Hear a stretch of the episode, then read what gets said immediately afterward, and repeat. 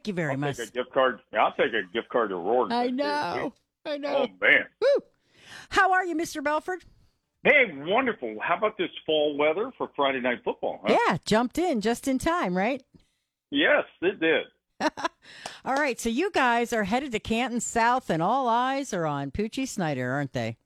Boy, you know, and you know, I've heard Kenny and JT talking all week. Uh, I'll catch up with Mark tonight, but it's depending on who you talk to, depends on if he's going to play, when he's going to play, how much he's going to play. We uh, the the commonality we have in all of it is it's a day to day, and uh, he he's a huge, and we know that, just a huge cog in the offense, and he accounts for about I, I'd say about seventy five to eighty percent of everything they do on the field in terms of touchdowns.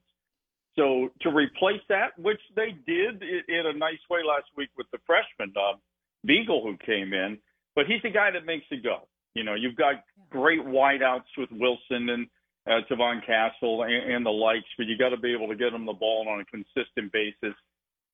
That's not something I think they would like to see to put on the shoulders of a freshman for four quarters. You know, what's going to be a pretty nice matchup against Fairless, but Hey, we'll see tonight. Uh, uh, Poochie's a special kid. He broke the all-time passing uh, record last week, which is just a phenomenal thing for a kid from a smaller school Yeah. in Stark County, and the and the reemergence of Canton South Wildcat football. And we, I guess we have the class of '82 uh, is there tonight, or some sort of celebration. So Mark Miller will be like the mayor of, of Canton Township tonight. He'll, I he'll know. be in, he'll be in his happy zone. He really will. He will. Fairless on the other, well, you know, Fairless on the other hand too. I, that's a team that I really pegged at the beginning of the year, just with everything AJ had going on.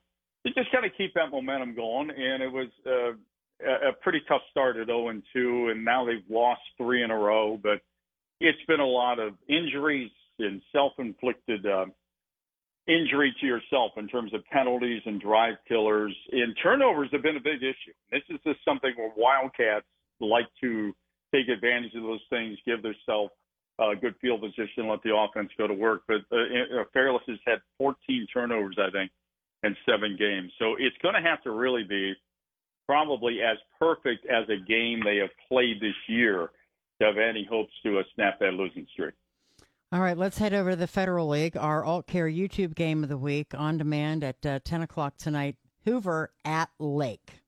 Oh, this, this is always an amazing matchup. It's such a physical game uh, every time they go together, uh, get together. You know, with Coach Baum's teams and back to Donnie uh, Hertler and, and so on. And, how, and Jeff Durbin's in the booth tonight. Yes, Jeff Durbin is in the booth tonight doing Yeah, our homer color. alert.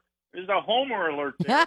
okay, so, but he'll he'll do a great job. But you know, Lake has kind of shown us what they were last year coming down the stretch. That defense, that front seven is probably as tough as anything Hoover has gone up against this year. The, their two quarterback offense, we saw some real nice glimpses of that against McKinley last week, and we saw that they are a typical Dan DeGeorge team that is never out of a game. They never give up, and they fought the Bulldogs all the way down to the waning minutes of uh, the fourth quarter.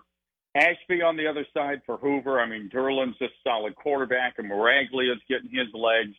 But boy, that kid is just. Uh, we witnessed him against McKinley. What a special athlete uh, who just pretty much does everything for him. And I think he's got over a couple hundred yards in, in receptions in the last two games, just coming into this game. So there's going to be skill all over the field, but it's going to come down to defensive intensity and defensive discipline is going to pull this game out tonight. All right, and then we head to our WHBCSports.com game of the week. We've got Green at Perry.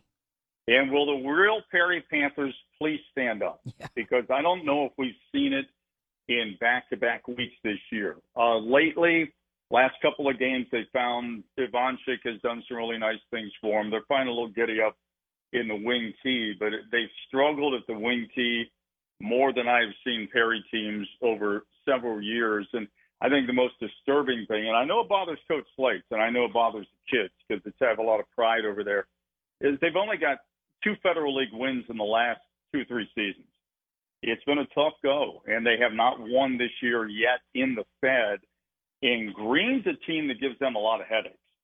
uh, because they basically four and five wide you, and their running game in many ways is their passing game. They will move the chains on short bursts, and they can go over the top on you with kids like uh, Baglia and uh, and uh, Martin. So they've got big play potential. It'll really keep the Perry secondary busy, and that means there's a lot of work up front for the Panthers to make it an uncomfortable night for Green throwing the football. Easier said than done. Green put 35 on him last year and won that game going away. But nonetheless, a great Federal League matchup. A chance for the Panthers to even things at uh, 500 and pick up their worst uh, first uh, Fed win of the year. So it's going to be a, a, nice ball game tonight. All right, and so this is week eight, and uh, as Oh. you've you've been mentioning, and we've been mentioning, our food fight is on as well. Kudos to um, Friends and Family Credit Union for being a, a drop off location for um, all of the non perishable food items. We appreciate that. Yeah, and our pleasure too. We love it, and um, I saw items in the in the bucket yesterday at my office, and we've got them set up out at the Acme uh, location on Whipple Avenue. We have one downtown Massillon. We have ours out there uh, south of Menards. So yeah, we're making a push for it. Everyone I see, there's a long list of corporate people who are getting involved in this, and Yeah. it's a fun thing. I know the schools have a lot of pride in this, and uh, it's that one of many victories coming up to the big game that you'd like to hang your hat on. So we'll see who comes. I think McKinley's the defending champ. They are the year, defending so- champ, yes. Yeah, so Massillon needs to step it up, see if they can uh, take it back and hang it on their hook. But uh, it, it's always a fun thing, which leads up to uh, the greatest game in Week 10, and we can't look forward to it. Yeah, I can't wait. I can't wait. All right, Dan, have a great call tonight, and we will talk again next week, sir. Sounds great. Thanks, family. Have a great weekend.